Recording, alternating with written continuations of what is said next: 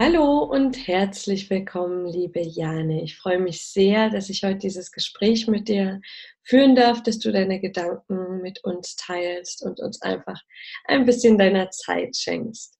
Stell dich doch mal kurz den Zuhörern vor und sag, wer du bist und was du so machst. Äh, hallo, ich bin Jane Schmidt. Ich bin Texterin und SEO-Beraterin aus Leipzig sich. Das heißt, ich bin darauf spezialisiert, Websites und Blogs zu betexten und dafür zu sorgen, dass sie bei Google und Co. gut gefunden werden und dann eben, äh, also quasi Schritt eins Leute auf eine Website locken und Schritt zwei diese Leute dann von Interessenten in Kunden verwandeln. Das ist das, was ich mache, runtergebrochen. Genau, da hören wir gleich noch ganz viel dazu. Ähm, zu Beginn stell dir mal vor, dass in deinem Leben jetzt Zeit und Geld keine Rolle spielen würden. Also du hättest unendlich viele Ressourcen.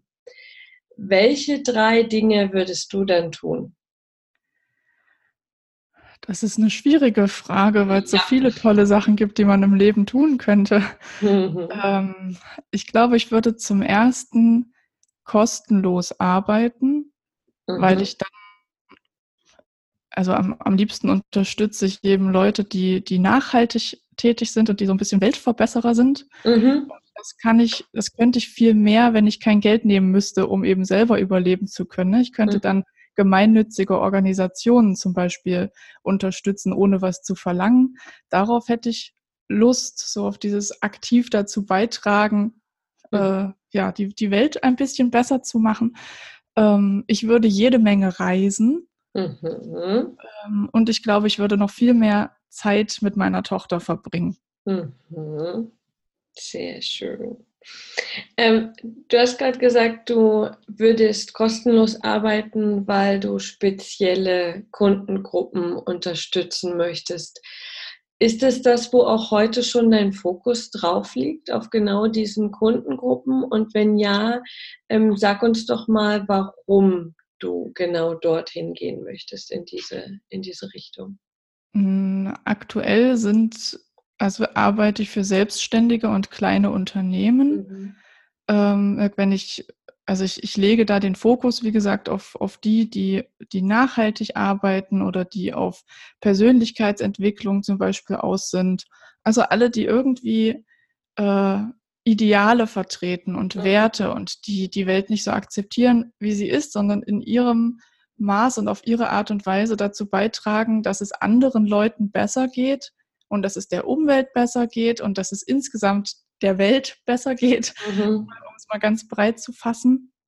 Und äh, das geht gerade eben nur bedingt, weil das leider auch oft die Personen sind, die kein Budget haben und ich natürlich auch von irgendwas leben muss. Ne? Also dadurch, dass wir eben nicht unbegrenzt Geld haben und es kein bedingungsloses Grundeinkommen gibt, muss ich eben auch irgendwie mein Geld verdienen äh, und damit arbeite ich dann eben manchmal auch für, für andere Unternehmen und mache deren Websites hübsch. Aber wenn ich die Wahl hätte, würde ich eigentlich mhm. nur noch für die Weltverbesserer unter uns arbeiten mhm. und eben viel mehr für Vereine und wie gesagt gemeinnützige Organisationen und so äh, tun. Mhm. Mhm. Ähm, was, was ist es denn genau, was dich da antreibt? Also hast du auch so ein Weltverbesserer-Gen, sag ich mal, oder warum möchtest du genau die unterstützen? Äh, ich habe tatsächlich das Weltverbesserer-Gen. Ich bin sehr idealistisch. Also ich gucke mir mal an, wie Dinge sein könnten. Und ich weiß, dass äh, Veränderung nicht leicht zu erreichen ist in der Regel. Da gehört viel dazu und gerade so, so große Veränderungen und ja, Lösungen für die großen Probleme unserer Zeit, die entstehen eben nicht über Nacht. Aber ich glaube daran, dass wenn alle ihre Kompetenzen und ihre Leidenschaften in einen Topf werfen und jeder das macht, was er liebt, dass dann automatisch was Gutes entsteht. Mhm. Und da kommt das so ein bisschen her. Also ich möchte dafür sorgen, dass, dass, dass jeder seinen Leidenschaften folgen kann, eben ohne Existenzängste zu haben. Ne? Und das, weil ich, weil ich glaube, jeder, der, der tut, was sein Herz ihm diktiert, um es mal ganz blumig mhm. zu sagen, der ist glücklich und glückliche Menschen sind gut und gute Menschen machen keinen Scheiß. Ob es jetzt mal so ganz, ne? Ähm. Ja, ja. Ja, ähm, da äh, stimme ich auf jeden Fall zu. Ähm, war das denn schon immer so? Also machst du das, was du jetzt machst, schon immer? Oder gab es einen Wendepunkt in deinem Leben? Hm, ich war zuerst Journalistin, eigentlich aus einem ähnlichen Antrieb heraus, nämlich ne, so ein bisschen Dinge im Blick haben, den Finger in die Wunde legen, äh, versuchen ein bisschen für Veränderung und Sinnstiftung zu sorgen. Ähm, das ist aber ein, ein relativ schwieriges Pflaster, weil die allermeisten Journalisten äh, frei arbeiten. Also es ist mhm. sehr unwahrscheinlich, dass man in eine Festanstellung kommt. Ähm, in meinem Falle und eben auch im Fall vieler Kollegen ist es so, dass man dann für unterschiedliche Redaktionen arbeitet, immer in einem Maß abhängig von denen ist und schwer planen kann, also nie irgendwie ein planbares Einkommen hat. Mhm. Ähm, und es ist eben auch streckenweise ein, also eine ziemliche Ellenbogenmentalität. Mhm. Deshalb, weil natürlich die ganzen freien Kollegen untereinander immer versuchen, für sich die Aufträge zu kriegen und es ist immer so ein mhm. bisschen ein Kampf. Äh, darauf hatte ich keine Lust mehr. Ich bin eher ein harmoniebedürftiger Mensch. Ähm, und dann der, der Wendepunkt war schlussendlich während meiner Schwangerschaft, weil ich mich äh, in dieser Zeit von einer Redaktion, in der ich sehr viel gearbeitet habe, also das war zu dem Zeit, Zeitpunkt meiner Hauptredaktion, sehr ungerecht behandelt gefühlt mhm. habe. Also die machten den Eindruck, als würden sie es mir übel nehmen, dass ich ohne ihre Erlaubnis schwanger geworden bin, haben mir dann Aufgaben aberkannt und es gab da diverse unschöne Szenarien und ich habe mich sehr, sehr unwohl gefühlt. Und äh, da habe ich dann entschieden, ich will das nicht länger machen, sondern ich will meine eigene Herrin sein. Ich will in der Lage sein, wirklich das zu machen, äh, was mich glücklich macht, ähm, zu arbeiten, wie es mich glücklich macht, also im Homeoffice sitzen, mhm. ausschlafen, ne, solche Sachen. Also mein, mein Arbeitsalltag so ein bisschen gestalten, wie es in, in meinen persönlichen Rhythmus passt. Naja, und dann äh, bin ich halt gesprungen und habe das einfach mal gewagt. Mhm. mhm. Zu diesem Schritt von ähm, zwar einer Arbeit, die jetzt nicht vollständig sicher ist, aber wo man so relativ fixe Arbeitgeber hat und immer mal wieder was reinkommt und man irgendwie weiß, was man zu tun hat, rein in die komplette Selbstständigkeit und du sagst, du warst auch schwanger, also dann wahrscheinlich mit kleinem Kind, erfordert ja jetzt von außen gesehen sehr, sehr viel Mut. Ähm, Kannst du uns da einen Einblick geben, was die Herausforderungen waren, was in deinem Kopf so abging und wie du dann den Mut gefunden hast, wirklich zu springen, wie du es ausgedrückt hast?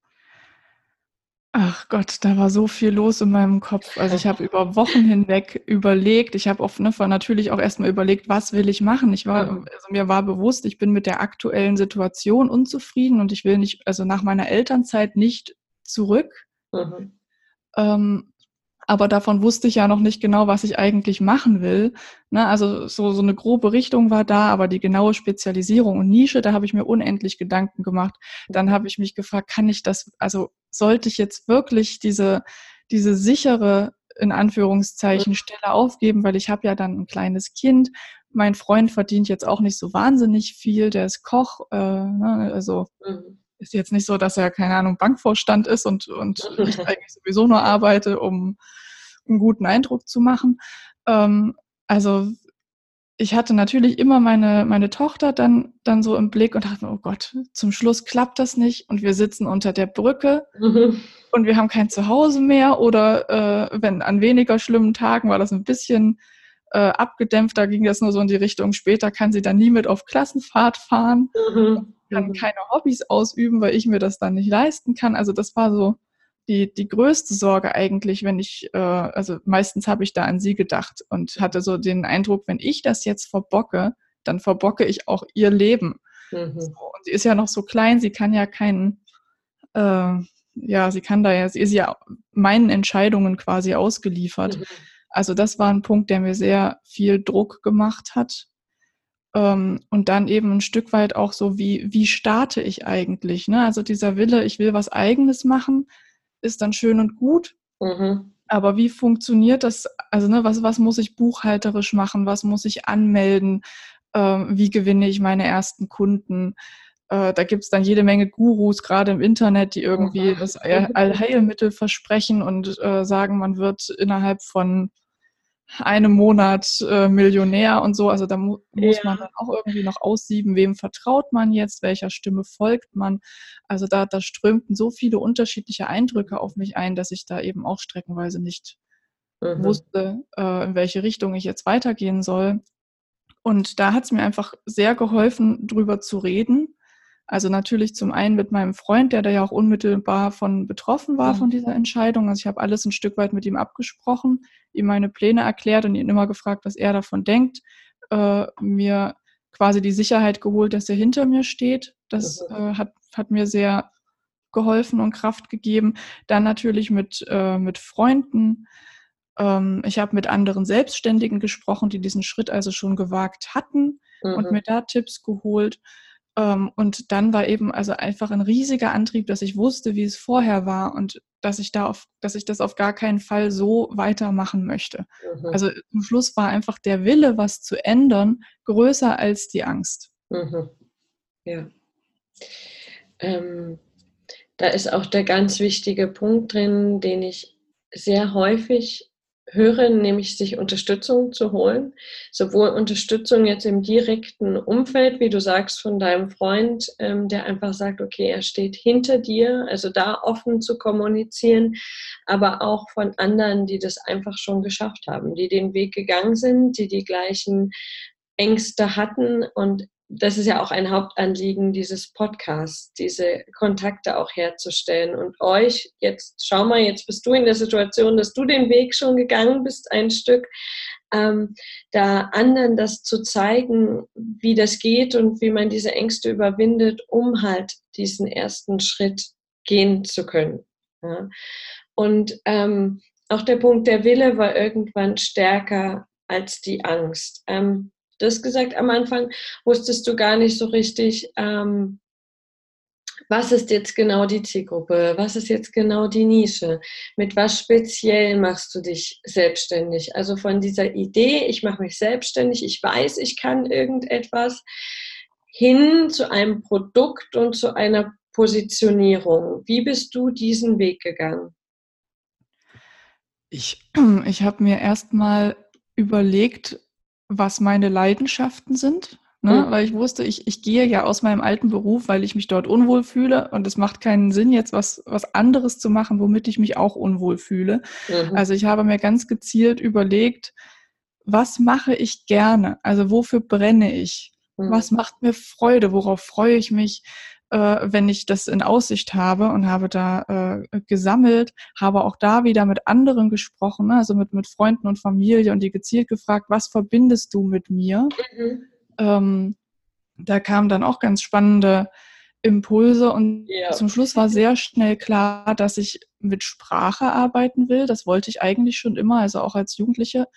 Ähm, dann habe ich gesammelt, was sind meine Stärken, was kann ich gut und habe dann diese beiden Punkte miteinander verknüpft. Und da hat sich dann eben sehr schnell rauskristallisiert, dass ich gerne schreibe, dass ich auch gut schreibe, dass Leute genau deshalb auf mich zukommen. Also ich habe damals schon auf dem Schulhof die Aufsätze meiner Mitschüler äh, Korrektur gelesen.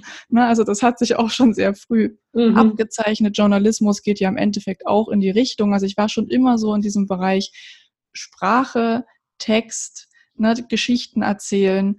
Ähm, Genau, und äh, ich wusste, dass ich, dass ich das kann. Ich hatte mich auch, also studiert habe ich Kommunikations- und Medienwissenschaft. Dadurch hatte ich im Bereich Medien generell schon einen sehr breiten Hintergrund mhm. ähm, und habe dann eben angefangen, mich weiter zu informieren. Was, was gibt es da noch in der Richtung? Welche Möglichkeiten habe ich mit, mit Text zu arbeiten? Habe ganz viel gegoogelt, ganz viel recherchiert, äh, ganz viel mit anderen Leuten gesprochen. Und so hat sich das dann eben Schritt für Schritt über zwei, drei Monate hinweg ähm, ergeben. Also der Punkt, dass ich gesagt habe, ich möchte gerne Texterin sein, den hatte ich sehr schnell und dann eben diesen genaueren mhm. an, für, für was und für wen. Mhm. Äh, wie gesagt, das kam über Recherche, über, über Reden mit anderen, auch so ein bisschen über die Überlegung, was sind meine Werte, was möchte ich der Welt gerne geben, äh, was sind Dinge, die mich stören, ne, die ich gerne verändern mhm. würde, wenn ich könnte. Und da gehört eben zu, dass Leute, also viele Leute Jobs haben, die sie nicht erfüllen. Ne? Und ich, ich möchte mhm. dazu beitragen, dass sie was machen können, was sie erfüllt. Mhm. Ähm, das, ja, das, das kam so mit der Zeit durch ganz viel Überlegen und ganz viel Reden und ganz viel Aufschreiben. Und ich hatte ja da glücklicherweise auch äh, die Zeit zu, weil ich ja an der Stelle noch in Elternzeit war. Ja, sehr, sehr schön. Ja. Ähm, wenn wir jetzt uns deine Kunden mal anschauen, ich glaube, da finden sich auch viele wieder, die gerade beginnen, ihren Weg zu gehen. Und dann, ich meine, das Erste, was einem heute in den Kopf kommt, ist, oh, ich brauche eine Webseite oder ich brauche eine Facebook-Seite, ich brauche eine Instagram-Seite. Also auf jeden Fall, ich brauche eine Online-Präsenz.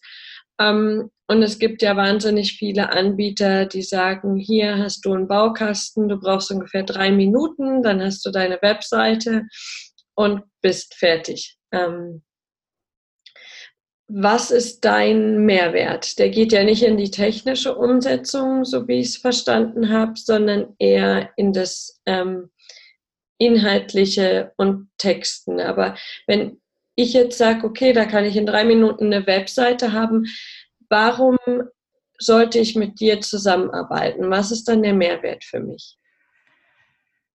Der Mehrwert ist, dass die Websites, die ich gebaut habe, ich arbeite übrigens auch mit einer Webdesignerin zusammen, also man kann auch bei mir eine komplette Website haben, auch mhm. wenn ich selber nur die Texte mache. Mhm. Aber der Mehrwert ist, dass diese Website zum Schluss auch was verkauft. Mhm. Also ich habe das tatsächlich, die, die meisten meiner Kunden sind Leute, die ihre erste Website selber machen mhm. Dann nach einem Jahr feststellen, dass diese Website nicht funktioniert und dass sie mhm. ihnen nicht bringt, dass da keine Leute draufkommen, dass sie bei Google nicht gefunden wird, dass sie keine Anfragen über ihr, über ihr Kontaktformular bekommen. Ähm, und dann kommen sie damit zu mir und ich sorge dafür, dass sich das ändert. Ne? Mhm. Also ich, zum Schluss, das ist so eine, so eine weit verbreitete Meinung, die, die ganz oft fällt, schreiben kann ja jeder.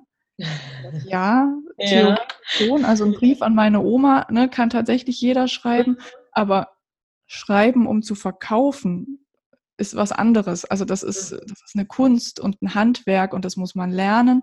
Und das kann natürlich jeder selber lernen, das ist klar, aber das ist dann eben mit Zeit und Aufwand und Nerven verbunden. Mhm. Und der Mehrwert bei mir ist, dass man es eben fertig bekommt und dass diese Texte äh, nach Marketing äh, strategisch, ja, nach, nach marketingstrategischen Punkten aufgebaut sind und äh, äh, getextet sind, dass da verschiedene, also es gibt ja ja auch zum Beispiel Untersuchungen, was in Werbetexten gut funktioniert und was nicht, was in so einem Text unbedingt drin sein müsste.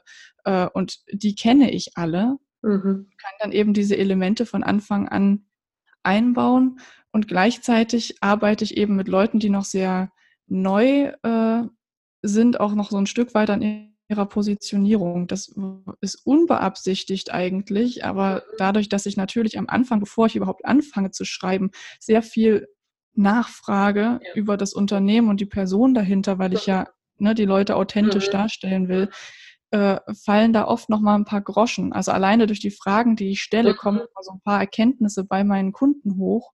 Und dann können wir zusammen, das ist bei mir eben auch wichtig, ich arbeite immer mit, mit meinen Kunden mhm. und äh, nicht nur für sie, äh, eine Website erstellen, die wirklich authentisch ist, die meinen Kunden als Person widerspiegelt, hinter der voll und ganz stehen kann und deren Link er stolz rausgibt mhm. äh, und die eben auf der anderen Seite Kunden wirklich überzeugt und für Anfragen äh, über das Kontaktformular sucht, für Newsletter-Anmeldungen äh, mhm. sorgt. Ähm, Genau, also ich, ich mache quasi Websites, die wirklich was leisten und meinen Kunden Arbeit abnehmen. Mhm. Ja. Ja, das klingt super. Ich glaube, es gibt ja Millionen, wenn nicht sogar Milliarden halb oder ganz tote Webseiten. Ja, mein Credo ist an der Stelle immer besser keine Website als eine schlechte Website. Also da gab es erst vor ein paar Wochen äh, eine Untersuchung, habe ich gelesen, dass 95 Prozent der Websites von deutschen Selbstständigen und, und äh, kleinen Unternehmen verbesserungswürdig sind und es auf 60 Prozent der Websites eklatante Mängel gibt, mhm. das, ist, das sind ja keine haltbaren Zustände. Ne? Und ich arbeite daran, dass sich das ändert, dass wir wirklich schöne Websites haben, die mhm. nicht nur was kosten, sondern die dann auch ein Resultat zeigen. Mhm. Ja, ja, das klingt Klingt wirklich gut. Was ist denn im Moment bei deiner Arbeit, die du tust, wo man ja hört, wie sehr dir das am Herzen liegt, ähm, die größte Herausforderung? Äh, zum einen, wie gesagt, dieser, dieser Satz schreiben kann ja jeder. Den gilt es immer erstmal zu überwinden. Mhm. Weil, also ja, wie gesagt, die meisten Kunden kommen dann nach einem Jahr und dann denke ich mir, man hättest du, hättest du mich einfach gleich von Anfang an beauftragt, mhm. hättest du dir diesen Weg sparen können. Mhm. Aber vielleicht gehört das auf dem Weg auch irgendwie ja. dazu. Ja, genau. Ähm, und wie dann mit der Herdplatte, auf die man erstmal fassen muss. Ja, genau. Ne? Also ist, es ist ja jetzt auch nicht schlimm, wenn man diesen ja. Umweg macht, aber es ist eben ein Stück weit vergeudete Zeit. Mhm. Ähm, und ansonsten ist die Herausforderung natürlich, mich in meine Kunden einzufühlen. Ähm, das ist ganz wichtig, denn ich will ja keine Standardtexte äh, schreiben, die auf jeder Website gleich aussehen, sondern mhm. ne, was, was, was genau auf die Person dahinter passt. Und dazu muss ich diese Person ein Stück weit kennenlernen. Ich mhm. muss ihre Antriebe verstehen, äh, ihr Angebot genau verstehen, verstehen, an welche Zielgruppe richtet sie sich, welche Werte vertritt sie, all solche Sachen. Also da steckt eben mhm. ein bisschen Arbeit dahinter. Und wenn ich dann mit Leuten zu tun habe, die eher verschlossen sind und nichts über sich preisgeben wollen oder eben voraussetzen, dass jeder sich in ihrem Unternehmen irgendwie auskennt und weiß, was sie tun, mhm. Ähm, dann braucht das manchmal ein bisschen Zeit. Mhm. Ähm, und die dritte Herausforderung ist zum Schluss, die, die Website so zu gestalten, dass sie eben für alle Beteiligten gut funktioniert. Ne? Also dass die dass die, dass die Zielgruppe sie toll findet und damit interagiert, dass die Suchmaschinen sie toll finden und äh, weit oben anzeigen und eben, dass der Betreiber der Website auch damit zufrieden mhm. ist und wirklich stolz darauf sein kann. Mhm. Ja, ja, sehr, sehr schön. Wenn das dann klappt, dann steht dem Erfolg ja nichts mehr im Weg. Ähm, du hast vorhin angedeutet, dass du ähm, diese Entscheidung, dich selbstständig zu machen, äh, in deiner Schwangerschaft getroffen hast oder dass, dass es da ähm, erst so richtig hochkam. Ähm, das ist noch nicht so lange her. Das heißt, ähm, du hast ja jetzt ein äh, kleines Mädchen ähm, zu Hause. Wie findest du denn da die Balance zwischen Selbstständigkeit, die ja am Anfang sehr viel Zeit und sehr viel Energie kostet, und diesem Mama-Dasein, was am Anfang auch sehr viel Zeit und Energie kostet? Wie, wie findest du die Balance? Das äh, ist tatsächlich äh, streckenweise schwierig.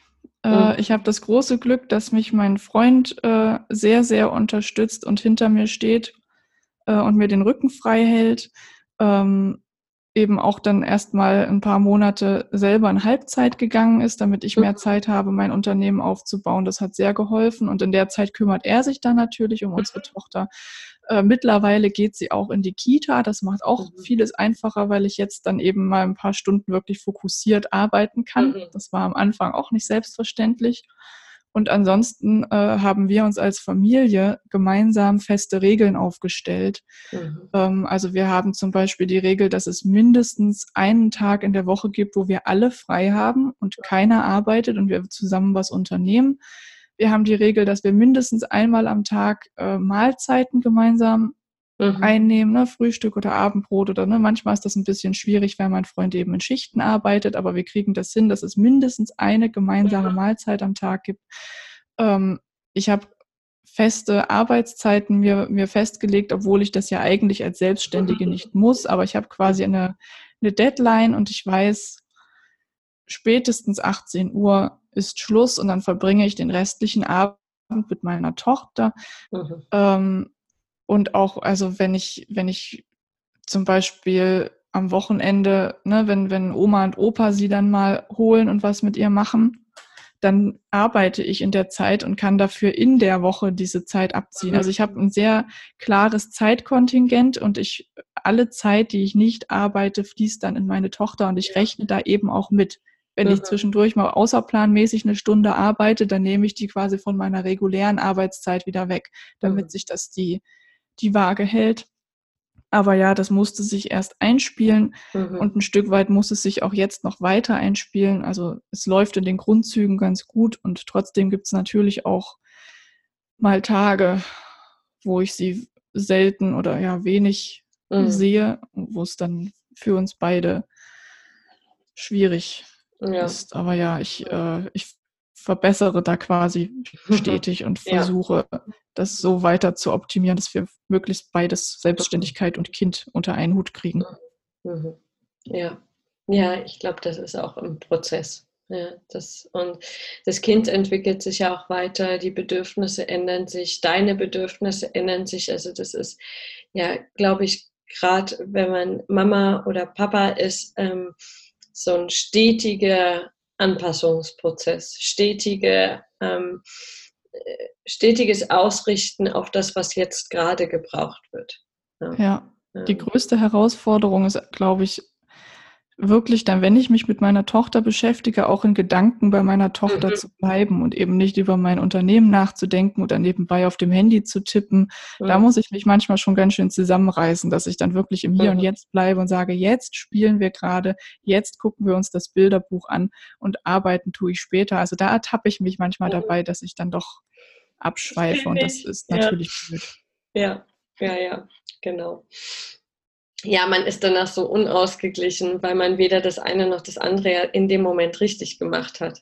Ja, man hat mit halber Energie irgendeine E-Mail beantwortet und mit halber Energie mit dem Kind gespielt und nichts, nichts so wirklich gut gemacht. Ja. Richtig.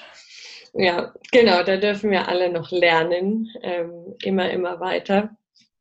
Ähm, liebe Jane, ich würde gern noch länger mit dir erzählen. Das können wir danach noch machen. Aber für das Interview kommen wir erstmal zum Schluss. Und ich habe immer noch eine Abschlussfrage, in der da ganz, ganz viel drinsteckt für den Zuhörer, was in Richtung konkreter, konkreter Tipp geht von dir.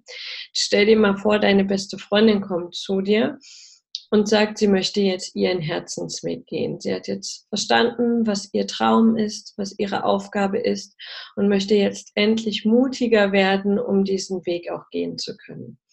Welchen einen konkreten Tipp gibst du ihr genau in dieser Situation mit?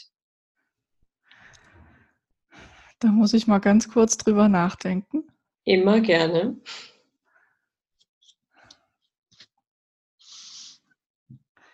Ich glaube, ich würde ihr raten, dass sie das auf jeden Fall tun soll und dass sie am Ball bleiben soll. Mhm. Also es, es gibt immer mal Steine, die sich in den Weg legen oder die einem in den Weg gelegt werden. So ein, so ein Weg in die Selbstständigkeit ist wie jeder Weg im Leben schwierig und man weiß nie so genau, was auf einen zukommt, aber man darf sich davon nicht beirren lassen. Man muss immer, immer weitergehen, immer wenn man gefallen ist, wieder aufstehen, Krone richten und äh, mhm. weitermachen und dann wird das zum Schluss funktionieren. Wenn das wirklich ihre Leidenschaft ist und ihr, ihr Herzenswunsch, dann steckt sie automatisch alles rein, was sie hat. Und wenn sie dann eben ne, diese, diese Zweifel überwindet und die Schwierigkeiten sich nicht, also sich nicht runterziehen lässt davon, sondern einfach immer weitermacht, dann wird es zum Schluss funktionieren. Und das würde ich ihr so sagen. Hm, schön. Ja. Ähm, danke dir dafür und danke dir auch für das ähm, Gespräch, was wir jetzt die ganze Zeit geführt haben, für deine Gedanken, auch für deine sehr offene Art, deine Geschichte mitzuteilen, uns damit reinzunehmen. Und ähm, danke für die Zeit, die du uns geschenkt hast, trotz äh, dem, dass du wahrscheinlich sehr, sehr viel zu tun hast. Äh, ja, ich danke dir, dass ich hier sein durfte. Hat mir Spaß gemacht. Ja, voll gerne. Und wenn ihr jetzt mehr erfahren wollt über Jane, über ihre Arbeit, dann schaut einfach in die Show Notes. Dort verlinke ich die Webseite, die Links zu den Social Media Profilen. Da könnt ihr auf jeden Fall reinschauen, Kontakt aufnehmen, euch die Angebote anschauen Und ähm, auch bei dem entsprechenden Instagram- und Facebook-Post zu genau diesem Interview. Kommentiert gern, was euch gefallen hat, was ihr mitnehmen konntet aus dieser Folge. Ähm, auch wenn ihr Fragen habt, wir lesen das, wir antworten dort. Also schreibt dort gerne rein. Und wie immer zum Schluss ähm, der Aufruf von mir, bewertet gern diesen Podcast bei iTunes. Das hilft mir, ähm, das einfach noch größer zu machen, zu wissen, welche Richtung braucht ihr von mir, welche Gäste, welche Themen ähm, wollt ihr bearbeitet haben. Ich bin da dankbar über jede, jede Bewertung bei iTunes. Und dann bleibt mir nur, mich bei euch zu bedanken für die Zeit, noch einmal bei der Jane zu bedanken. Und ich freue mich schon auf die nächste Folge. Hört wieder rein, habt's ganz fein, eure Victoria.